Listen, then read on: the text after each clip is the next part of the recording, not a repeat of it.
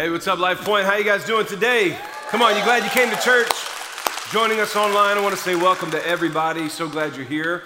My name is Mike Burnett. My wife Stephanie and I are so honored to serve as pastors of the church along with an amazing team. And we're so thankful for all of you that joined us today, those that are online, in the room, and those who are at all of our locations, our Austin Peay State University campus, as well as those in Arizona at our Chandler East Valley Dream Center. We love being one church in a bunch of places. Can we say what up to our whole church family, everybody? Come on now.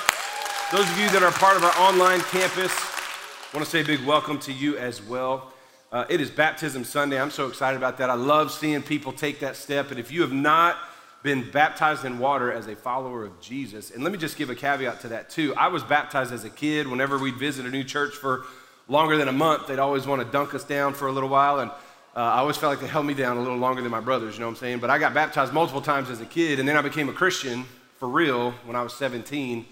And that's when I was water baptized as a follower of Jesus. And so I want to encourage you.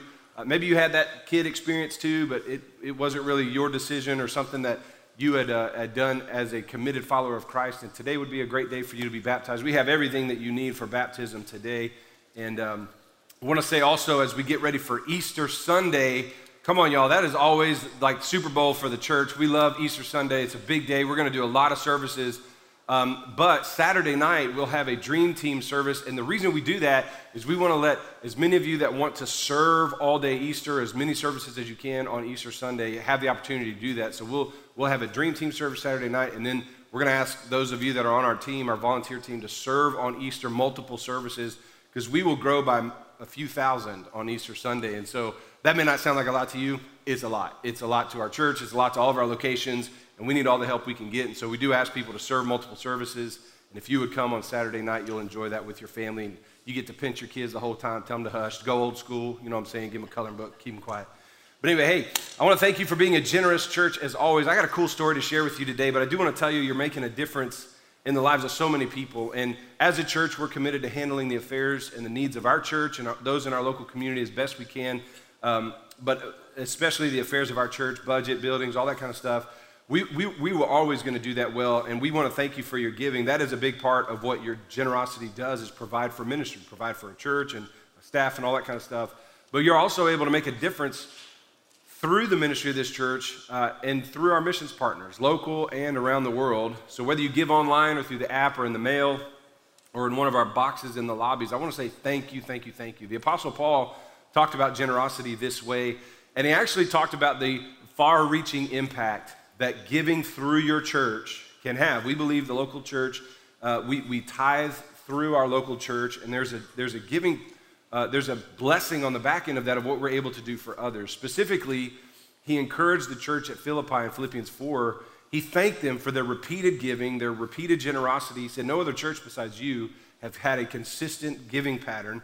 And then he said in Philippians 4:17, watch this. He said, It's not that I seek your gift, it's not that I'm after your money but I seek the fruit of your gift that increases to your credit. Here, let me just give it to you in our terms. He said, I'm not, it, it's not that we're after your money, it's what we can do collectively with this giving. You hear what I'm saying? He says, we're, we're after the fruit of your generosity.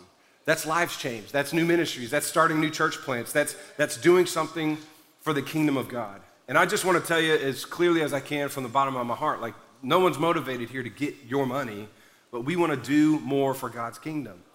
And so you're making a difference beyond your church with your generosity. Last week, uh, last uh, Saturday, a week and, and, a day ago, we had our semi annual men's night. We do two men's nights a year, and we do two uh, women's nights a year. And uh, last Saturday, we had seven, over 700 men show up for our men's nights, biggest one we've ever had.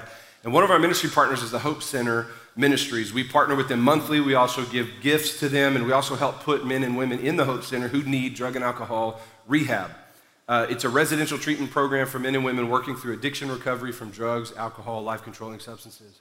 And we have this ongoing partnership with them, and every time you give, a portion of that goes to them. And we give monthly to keep these men and women in the program, and they have an amazingly high graduation rate and success rate and most of their graduates stay sober forever and serve Jesus for the rest of their lives. It's very committed to Christ. Now, two weeks, hang on, so two Saturdays ago, we had 120 men from the Hope Center in, in our room for our men's night. Last Friday, your giving helped them get here. Then, I got this story about a young man who Friday morning woke up in jail. And the judge moved him that afternoon to the Hope Center in McEwen or in Camden. So when he gets to the Hope Center, they said, We're so glad you're here. We're going to Clarksville for a men's night. So they bring him to Clarksville to our men's night, and in those seats in this room, he gave his life to Jesus Christ. So he woke up in jail and he gave his life to Christ the same night. Come on, somebody, let's say yes. You are making a difference. Paul says it like this We're not after money, we want to do more for God's kingdom. And here's what he says, and I give you credit for it. So, church, thank you. Thank you, thank you, thank you for being a generous church. That guy is forever changed and going to heaven. And your giving helped make that a reality. So, come on, man. Praise the Lord. Somebody, one more time. Thank you, Jesus. That's cool, isn't it? Man, all right. You're making heaven bigger. So thank you so much for that. All right, since you brought your Bibles, turn with me to Acts chapter 13. And I'm preaching a, a message today that I've titled Keep God's Story Fresh. Keep God's Story Fresh. If you're not tracking, we've gotten so much from this book of Acts series. And I hope it's been a blessing to you and your family. I want to encourage everyone with a couple of things. I want to encourage everyone to go back and read the whole book of Acts again. Like, take some time this week. Uh, our team's going away for a few days on retreat. We're going to do some intense training and just um, some retreat work together. But maybe, um, maybe on those three days, we can do that as well. I want to encourage all of you to take some time and read through the whole book of Acts this week. And then, as you have time, go back and listen to the series. Every verse of this book has been preached in a, in a sermon so far. And so if you're in a text and you go, I wonder what that's about, or I'm not clear about that, we'll go look up the sermon on our website or our podcast. And like I said last week, I'm encouraged as I've been reading through Acts by the dedications we see of the Christians in the book of Acts. I mean, dedicated to each other, to fellowship, to prayer, scripture, generosity. They're dedicated to a willingness to be persecuted. They're committed to these things. And I've been saying for a couple weeks if we want to see the outcomes that God provides in the book of Acts, the question is are we willing to carry the same devotions of the Christians in the book of Acts. And let that stir you a little bit. Let that challenge you as a church. If we want what God did then, are we willing to be who those people were then as well? You don't understand what I'm saying? They were committed to the scripture, committed to prayer and all these devotions. Well, today I'm moving forward uh, in Acts 13, and we're at the Apostle Paul. Now we've seen his name shift from Saul to Paul, really, the focus of his name shifting to Paul. It's his first big sermon. In uh, Acts 13, he's preaching in a synagogue in a town called Antioch, and I've titled the message, Keep God's Story Fresh. Have you ever rewatched a movie that you haven't seen in a long time? Or rewatched a TV show? Uh, in the last couple years, there's been a couple movies that I've pulled. I watched Gladiator during the COVID, you know, crisis. I thought I haven't seen that movie in 15 or 20 years, and I watched it, and it was just as awesome as it ever was. By the way, uh, have you ever pulled out an old movie or an old TV show that you haven't seen in a long time? Earlier this week, I was with Stephanie and, and we were, uh, I put on an episode of The Office. She was doing something, some work, something really spiritual, and I got out my phone and pulled up The Office. Season four, episode one. It's when Michael Scott hits Meredith with his car. It's, it's a hilarious episode. Well, I've watched the whole series like nine times. I don't know if I'm proud of that or ashamed of that, the time waste, but don't judge me. I've watched the whole series a lot. It's my favorite show ever. But even though I've seen it before, I saw some things watching this episode, and especially watching it with Stephanie, that I was just laughing. She's like, Why are you laughing? You've seen this before. And I, part of it is the nuanced comedy in that show.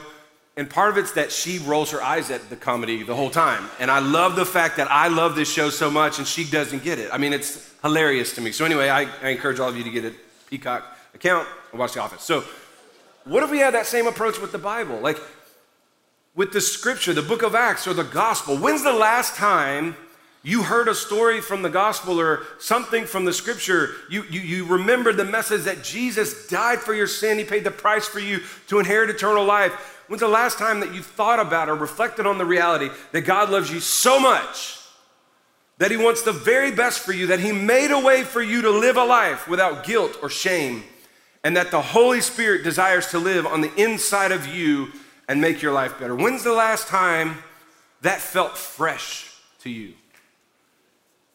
The last time you thanked God for the amazing gospel and his incredible gift of salvation. I'll be honest, when I heard the story of the young man from the Hope Center, who he, he said it like this This morning I ate breakfast in jail, And this evening, I gave my life to Jesus Christ. I, it overwhelmed me. I got emotional thinking about it. I, and I reflected on it multiple times, thinking, man, God, I'm so thankful that we get to be a small part of what you are doing in eternity. I'm afraid that sometimes, if we're not careful, we can get used to hearing the story of the gospel and it just becomes usual. We look at Easter as another telling of the resurrection and we don't like stand in awe of the fact that the God of eternity did that for us. I, have read the Bible enough times that it can lose its brilliance. You ever start a Bible reading plan again and you're like, well, let me just rush through Numbers. Let me get through Deuteronomy quick. You know, like we, we just read the Bible as, as like it's, it's this old novel that we're reading again. If we're not careful, we forget the gospel is the greatest news that's ever been told.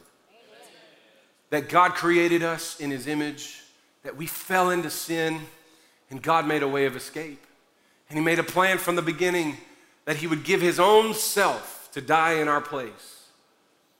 And that he would not just die for our sin, but he would raise from the dead, conquering sin and death. For we don't even have to fear death anymore. And when we put our hope and trust in Jesus, the finished work of Jesus, we believe that he lived a perfect life, died, and resurrected from the dead, that we can have resurrected eternal life as well. When's the last time we were just like blown away by that? In Acts 13, we pick up with the Apostle Paul landing in a new town. He's on his first missionary assignment with Barnabas. Now, he has, presumably for a couple of years, been living out this gospel story and living out gospel life and living the Christian witness. Barnabas has for sure. And he shows up to a new town and goes to a new church and he preaches the gospel to people who have never heard it before. Hey, I want to tell you something. There are people in our town who have actually never heard the gospel. They've heard of the church, they've maybe even heard of Jesus, and they've definitely heard of Christians. But there are people in our town that have never heard the gospel. There are people in this world that have never heard that God loves them, that God has plan and purpose for them, that God died for them so that they can have eternal life. And he comes to a new town and he tells a story not like it's old hat, but he tells it brilliantly like it's the greatest news ever told. It's an amazing opportunity. So I want us to walk through together Paul's encounter with another city named Antioch and the, the, the Jewish followers of, of, of, of the Jewish tradition and how he deals with them there. So let's pick up. If you remember last week, we saw where Paul and Barnabas, they're, they're in a time of worship and prayer, and they lay hands on them and send them onto their first missionary journey, led by the Holy Spirit. They come to a town, uh, they come to Cyprus, and that's where they had the conf- confrontation with this guy named Bar Jesus, trying to be a magician, trying to be a sorcerer. And you remember, Paul looks this guy in the face and says, You son of the devil, you enemy of all righteousness. What a great showdown, right? That was amazing. Anybody try that this week at work? Trying to be biblical? Just call somebody? Okay, no. Thank you for that. Um, so now we're moving on. And starting in verse 13, uh, we're going to see that they come to new places but they have the same passion. And it never gets old, it doesn't become routine. And I want to encourage you in your life to look for new places to express the passion that you have for God. Watch this in verse 13. Now, Paul and his companions set sail from Paphos. Now, we know that he's with Barnabas, but now he's got a squad. He's got a group of people that he's with. They set sail from Paphos and they come to Perga in Pamphylia. And un- we don't know why, but John has now left them and returned to Jerusalem. Incidentally, if you remember last week, we saw twice that John followed at the end of chapter 12 in the middle of uh, chapter 13. John was the companion of Paul and Barnabas, John, who was also called Mark. So, uh, John has left them and returned to Jerusalem, but they went on to Perga, and then here it is they came to Antioch in Pisidia. Now, this is the beginning of the preaching ministry of Paul and Barnabas. Notice that Paul has a squad.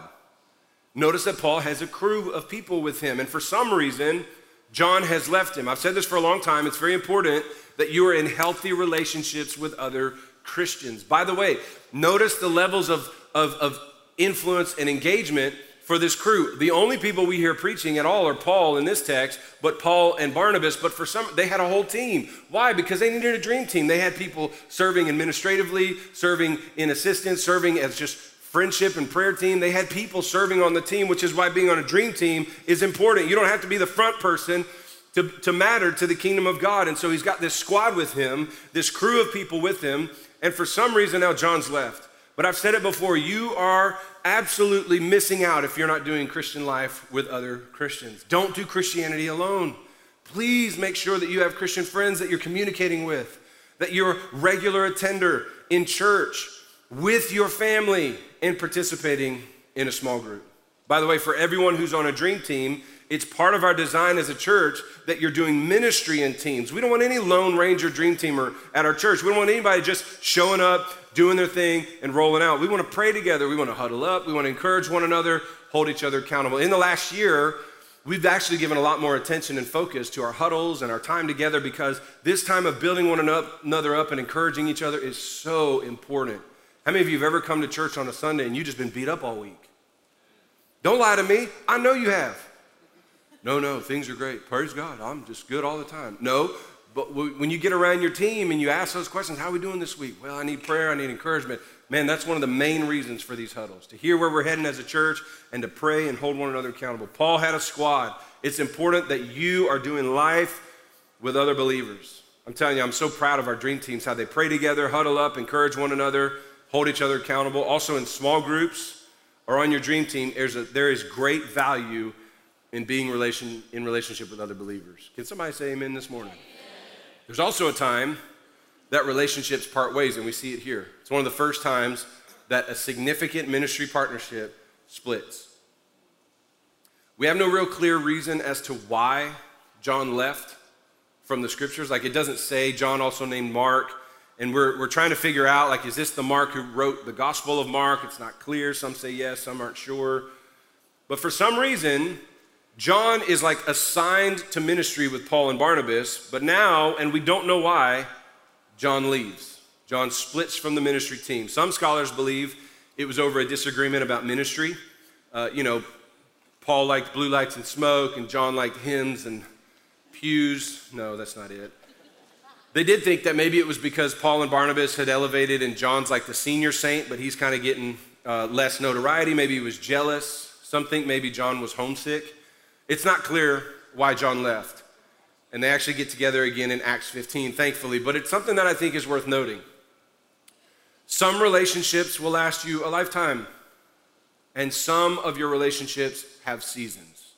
Now, I'm gonna tell you, I'm an extrovert, I'm a people person, and this is often hard for me.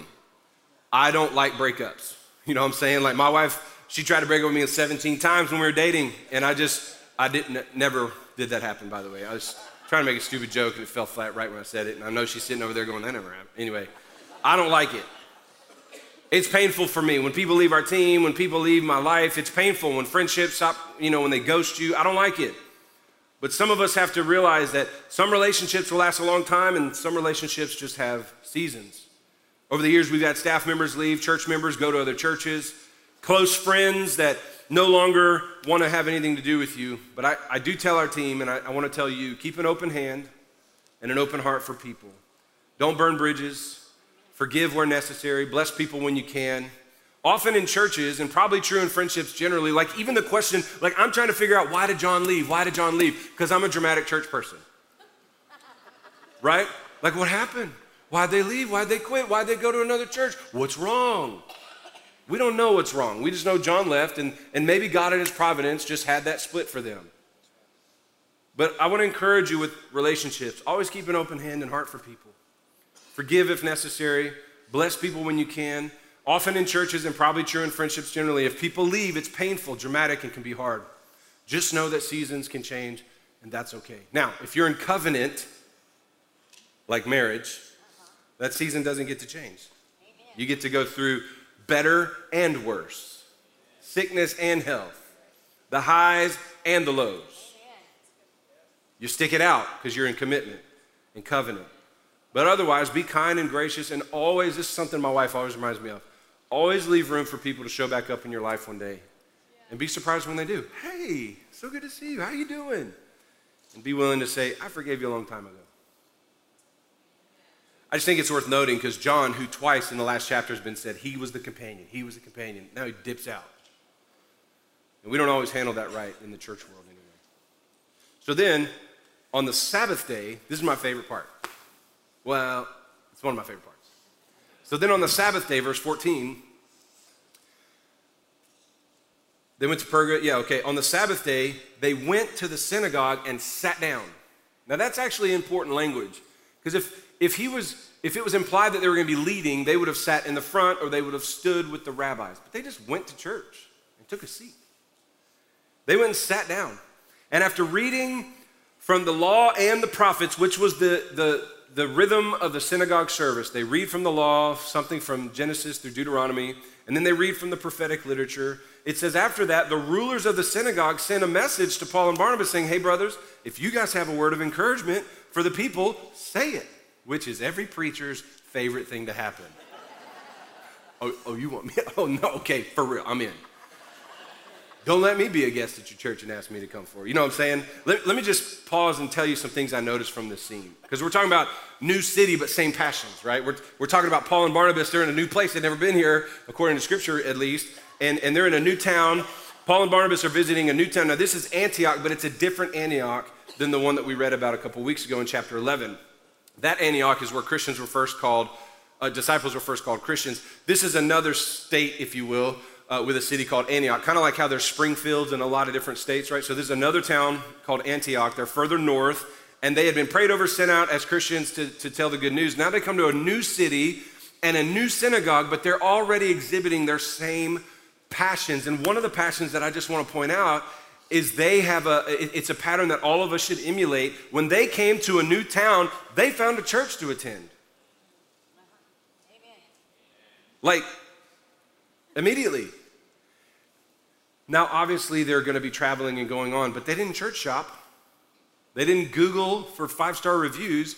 They just found a church. They just found a synagogue. And, and we know that they just found a place to attend because it says they just went and sat down. So they went to church and sat in a room to hear a good word. Could somebody say amen?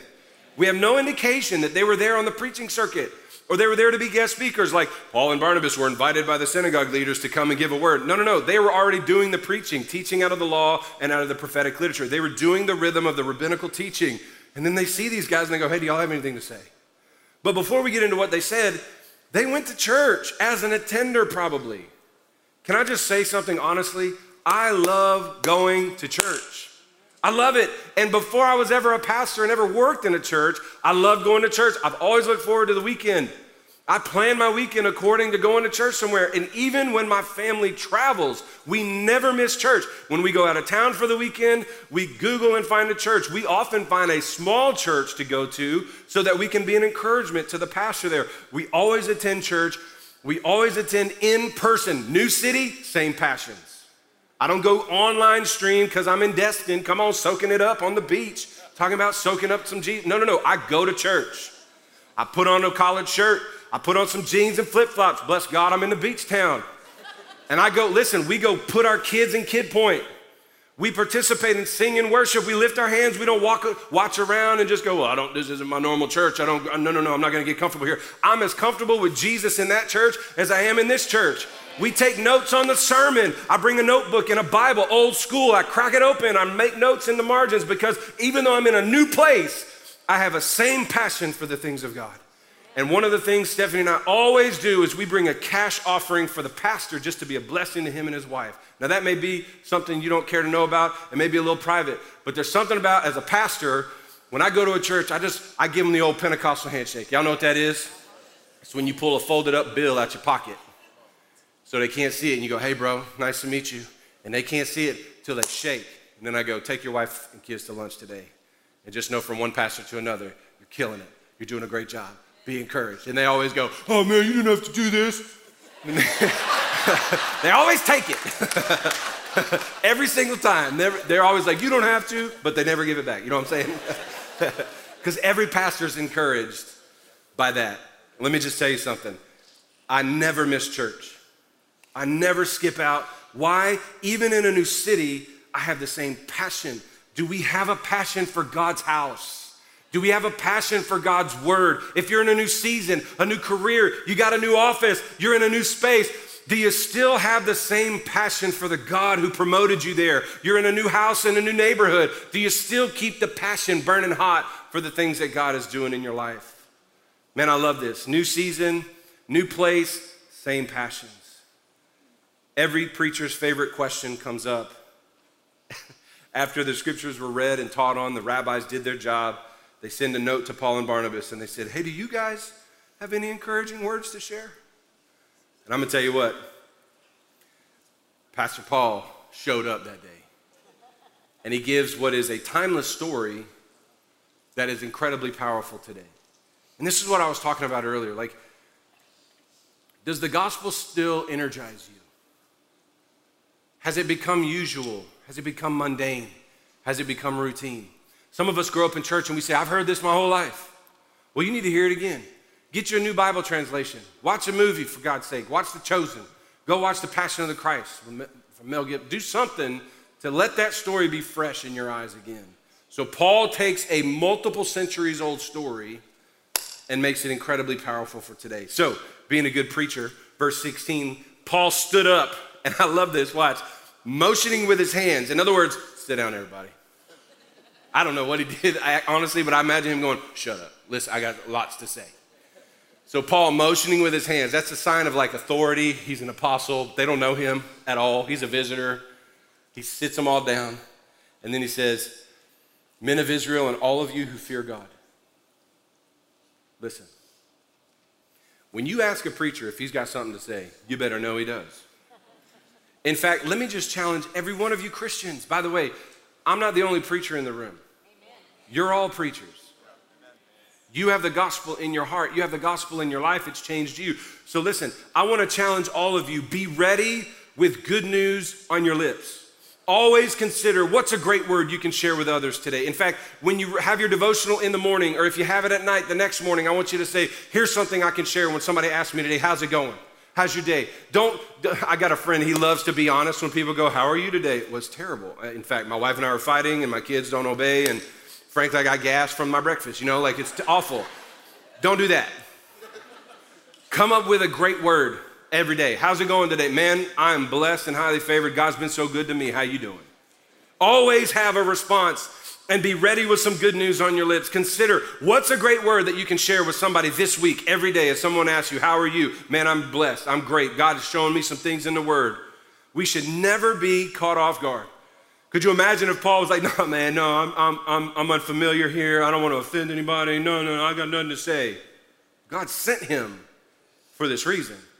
And let me remind you, Christians, God has sent us into this world as well. They were in a place they loved, and they were the church, and they were ready with a word from God.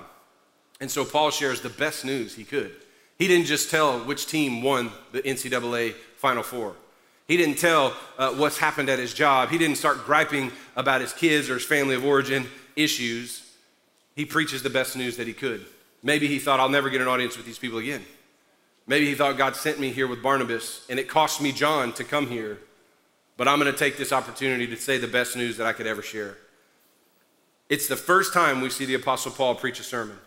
Sent out on his ministry trips, he starts way back. Watch what he does. He starts in a Jewish synagogue, so they knew the history of the scripture. He starts in verse 17. He says, The God of this people, Israel, chose our fathers. Imagine being in the room, leaning in, hearing this story.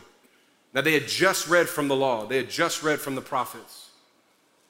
And Paul is now standing and says, The God of our people has chosen our fathers and made this people great, even during their stay in the land of Egypt. And with an uplifted arm, God led them out of Egypt. And for about 40 years, God put up with them in the wilderness. Now, this story has very few details as Paul tells it. Why? Because they all knew the story of the Exodus. Everyone, in the, this is a familiar story to them. So he's, he's attaching it. Watch what he says, verse 19. And then after destroying seven nations in the land of Canaan, God gave them their land as an inheritance. So this God who selected us and put up with them in the wilderness and drove them out of Egypt, he destroyed seven nations in Canaan. And now he gave them their land as an inheritance. He said all of this took about 450 years. And then after that, God gave them judges. And then God gave them Samuel, the prophet. Then they asked God for a king, and God gave them Saul, son of Kish, a man of the tribe of Benjamin, for 40 years. Notice what Paul is doing. He's threading a story that's very familiar to them. starting with the Exodus, starting with the occupation in Israel, in Egypt, starting with the deliverance and the Canaanites and the land that they were given after 40 years in the wilderness, and then the, the, the judges and the prophets and the kings. And he talks about Saul, the son of Kish, a man of the tribe of Benjamin. For 40 years, he's telling the story that they're familiar with, and he's weaving it into a powerful moment for them. It's actually brilliant preaching to take their story and bring it to the point of Jesus. In verse 22, he says, And when God had removed him, David, or excuse me, Saul, when God had removed Saul, he raised up David to be their king. Now everybody's sitting up because they love David. They're like, oh, that's my David, that's my boy, Hercules. You know, like they love David. And so now the story's getting fun, like they're getting excited. They went from Moses to David. This is a couple thousand years of difference here, and they're leaning in, going, oh, what's he gonna say about David? And for the first time in the New Testament, we read this He raised up David to be their king, of whom God testified and said, I have found David, the son of Jesse, a man after my own heart. You know, these people in the synagogue are just warm. They're bubbling over. Oh man, that's my David. He was, even God knew David was a good man. A man after my own heart, and who will do all of my will. And then watch how Paul makes the connection.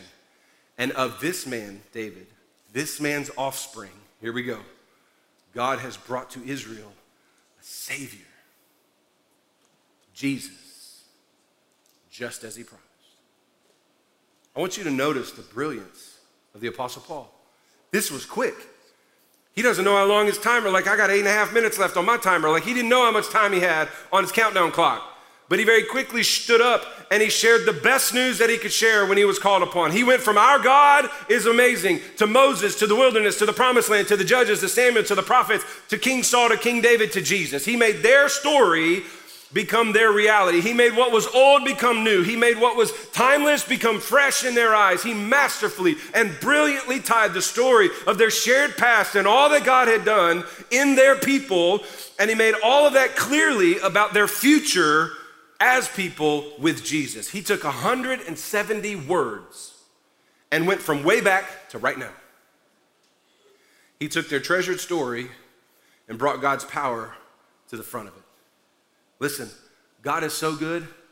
He will use every one of your past, everyone's pain, everyone's story to connect those people to Himself. I was thinking this morning as we're singing, All my life you have been faithful. Every time I hear that song, it wrecks me inside because I start thinking about when I was four years old and something happened to me, when I was seven years old and something else happened, and God preserved me and He saved my life multiple times, and how all throughout my life, God kept me and preserved me and protected me, and He's been faithful to me. And what seemed painful in the moment, what was difficult at different times, what was absolutely heart crushing at seasons of my life, God has used to the glory of God. All my life, He's been faithful. And God would say, listen, God would say, everyone's past, everyone's pain, everyone's story God will use to connect to Jesus. He can interrupt anyone's past and become their future. Amen. What a brilliant preacher the Apostle Paul is. And can I tell you something? God has tasked you, preachers, to look for ways by the anointing of God to connect Jesus to the pain of your friends and your family and those that you work with. He goes on to say in verse 26 Brothers, sons of the family of Abraham, and those of you who fear God, to us has been sent. Now he's talking to our people, the Jewish people. He said, To us has been sent this message of this salvation. The major focus of Paul's story is not to wax eloquent in the law and the prophets. The rabbis had already, done that. Not to prove how smart he was in his command of Scripture, but it was to introduce people to the gospel, to tell them that salvation comes in Jesus. He wasted no time and neither should we. Listen to me, church. We must look for creative and powerful ways to let people know about Jesus and to know that God wants to be the center of their story. It's why we teach on redemption in our Next Steps class, because we think that everything that has happened in your life, God can redeem and turn for His good when Christ is the center of it. We need to pray and ask God for opportunities to help people see that He desires to know them, to walk with them, to be their God. And look, no one's past is too long, is too tough, is too sinful, is too painful to not have Jesus take over in the center of it. Verses 27 to 29, he goes on For those who live in Jerusalem and their rulers because they didn't recognize him nor understand Jesus and the utterances of the prophets, which are read every Sabbath. They actually fulfilled the prophetic things by condemning Jesus. He's kind of digging on them, on the Jerusalem synagogue rulers, and I'm, I'm kind of briefing, briefing over this because he's staying in the gospel, verse 28. And though they found in him no guilt worthy of death, they asked Pilate to have him executed. See how he's telling the gospel? New, new room, new crowd. But Paul could have been like, yes, this happened, blah, blah, blah, boring story, I've heard it before every Easter. But he's making it so white hot with passion. Listen, they asked Pilate to have him executed. And when they carried it all out, all that was written of him, they took him down from the tree, they laid him in the tomb. And verse 30 says, But God raised him from the dead. Man, I'm gonna tell you something. If this doesn't happen, you got no story to tell. If the resurrection didn't occur, we are pitiful for following Jesus. That's what Paul writes to the Corinthian church. If the resurrection didn't happen, pity on us for following Jesus. He said, But God raised him from the dead, and for many days he appeared to those who had come up with him from Galilee to Jerusalem, who are now his witnesses. There's many who saw this, is what he's saying. And we bring you, here it is, they asked Paul and Barnabas, Y'all got anything to say? He goes, Yeah, let me tie all of your past into your future. And he said, And God raised Jesus from the dead. And here it is. And so now we bring you the good news that what God promised to the fathers, this he has fulfilled. Remember, he started with the fathers, he started with Moses and Abraham. And he said, What God promised, that whole story of your life and your history and your legacy, is all coming together in Jesus. Look at this. What God's promised to the fathers, He has fulfilled to us, their children, by raising Jesus from the dead. This is huge. First time these people had ever heard this great news that the whole story of their Bible, their law, their prophets, the stories of Moses and Abraham, even the way they had lived this life trying to follow God, had all come to a point that God had some great news for them, and it comes to Jesus. God gave Jesus for their salvation. Finally, this Antioch has the good news. In fact, we're going to see next week, they are begging Paul and Barnabas, teach us more, teach us more, teach us more. Can I tell you something? I believe our world would be hungry for more if we would stop teaching what we're against and the rules to follow and we just taught people that Jesus can change their lives. People would be hungry for that. God can change me. God can turn my life around. God can deliver me from sin and bondage and sexual immorality and impurity and, and addiction. God can change that? Absolutely. If we'd stay there instead of, well, you can't and you better not, and I can't believe you.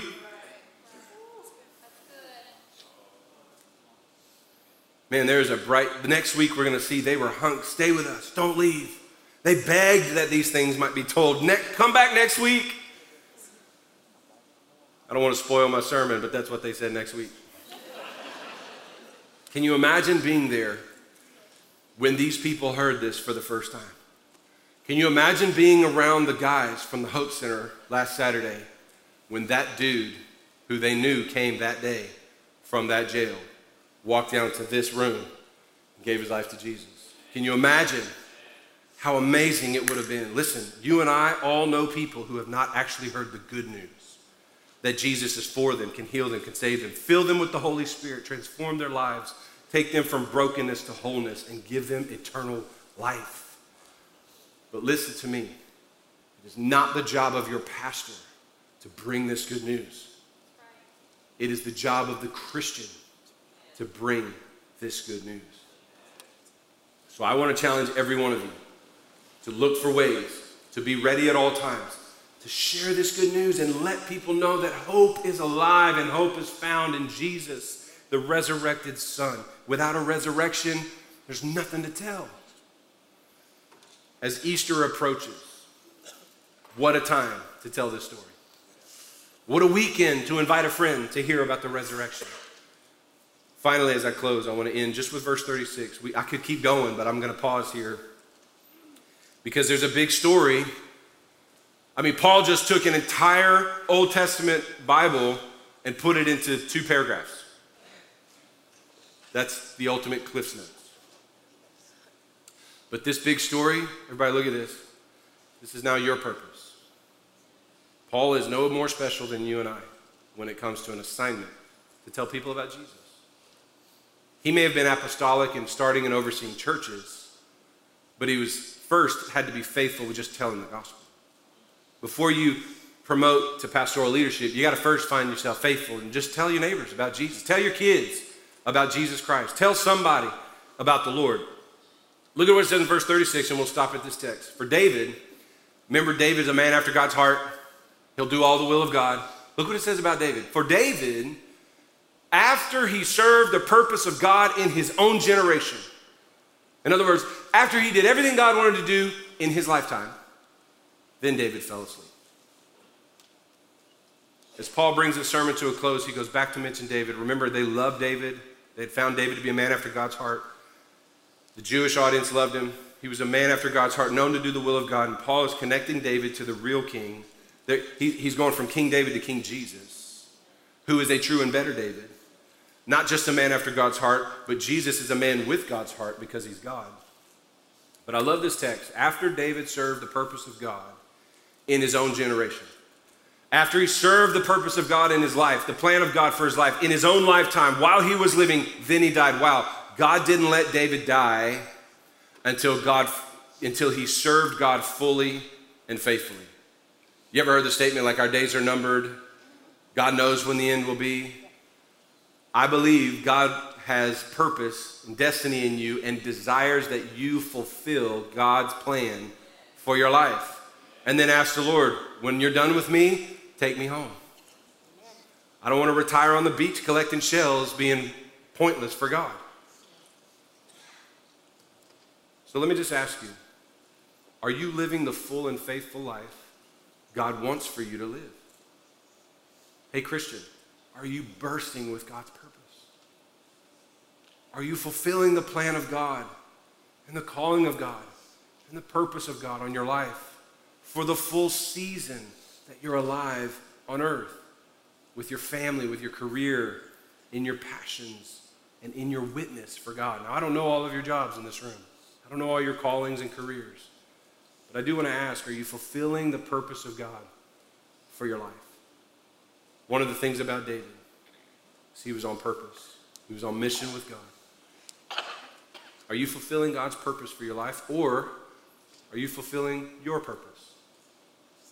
Are you living for your own gain? Are we biding time doing whatever fills our cup and fills our bank accounts and fills our real estate portfolios and fills our passions? Or does our life make a difference for eternity? Recently, I challenged the people in a small group that I lead, and I'm really, uh, to really look for the opportunity to share the gospel. See, let me just say this for the Christian. Our ultimate purpose, you should write this down and know this. The ultimate purpose of the Christian is to know God and to make Him known. That's it. Everything else you do, God will use your career, your job, your family, everything else He'll use for His glory. But the ultimate purpose of the believer is to know God more fully, follow Jesus faithfully, right? And second, to make Him known to others. I've challenged this small group.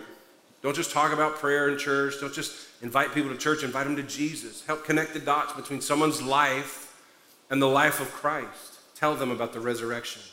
So let me share with you what I shared with them. I learned this from a, a meeting I was at with a guy named John Maxwell, who's a leadership coach and devout follower of Christ.